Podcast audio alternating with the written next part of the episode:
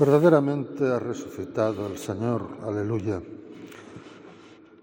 Parece que al terminar la semana de Pascua, la octava de la Pascua, y escuchar este pasaje del Evangelio que habíamos visto los días previos a la Semana Santa, pareciera que estábamos mirando hacia atrás.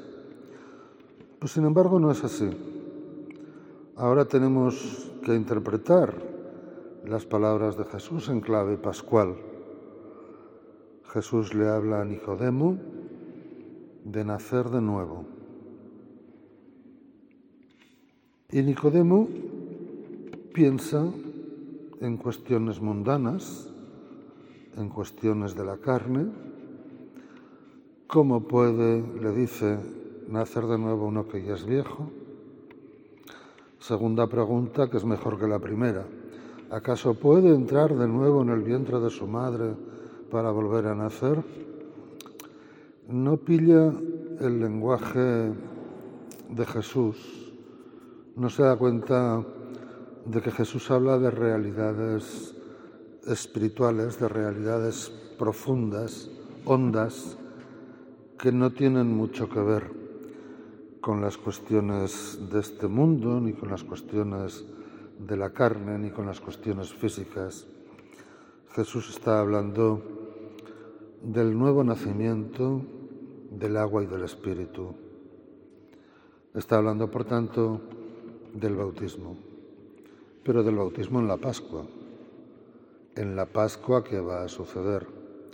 Escuchábamos este pasaje antes de la Pascua y ahora lo volvemos a ver después de la Pascua.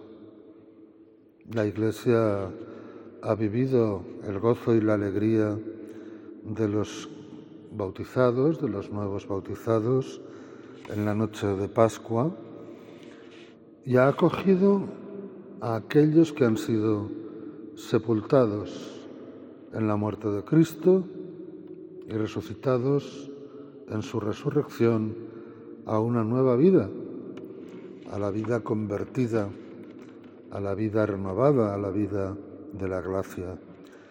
Nosotros también hemos renovado nuestras promesas bautismales junto a la fuente bautismal en la noche de Pascua.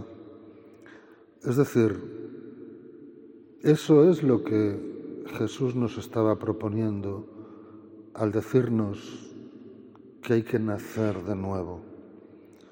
Hay que nacer de la Pascua. Hay que nacer de la resurrección de Jesús.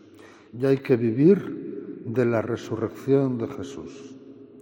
La resurrección de Jesús es la que nos da la vida eterna, la que nos incorpora a la vida eterna ya en esta vida temporal. Para el que está bautizado y cree en Jesús y se alimenta de su Eucaristía, la vida eterna no empieza el día que se muere. La vida eterna ha empezado ya. Y esta de aquí forma parte ya de la vida eterna, de manera que la muerte no la interrumpe.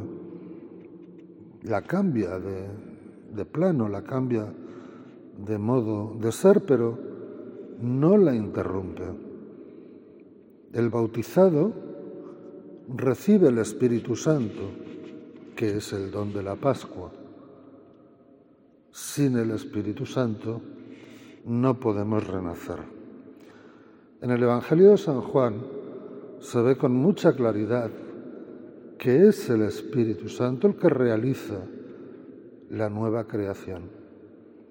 Una creación nueva que nace y que emana de la resurrección de Jesucristo y de los frutos de la resurrección de Jesucristo. Así es que para nosotros, bautizados, para nosotros, discípulos de Jesús, para nosotros que nos alimentamos de su Eucaristía, la resurrección es todo. Sin la resurrección de Jesús no somos nada no tenemos la vida eterna, no tenemos el Espíritu Santo, no tenemos el perdón de los pecados, no tenemos la vida de la gracia. Pero si lo tenemos porque vivimos bautizados, porque vivimos de la resurrección del Señor. Ojalá que todos los días de nuestra vida hagamos esto consciente para que la gracia de Dios continuamente nos inspire y acompañe y para que vivamos la felicidad y la alegría de la vida eterna que nos ha sido comunicada junto con el Espíritu Santo en las aguas del bautismo. En verdad ha resucitado el Señor, aleluya.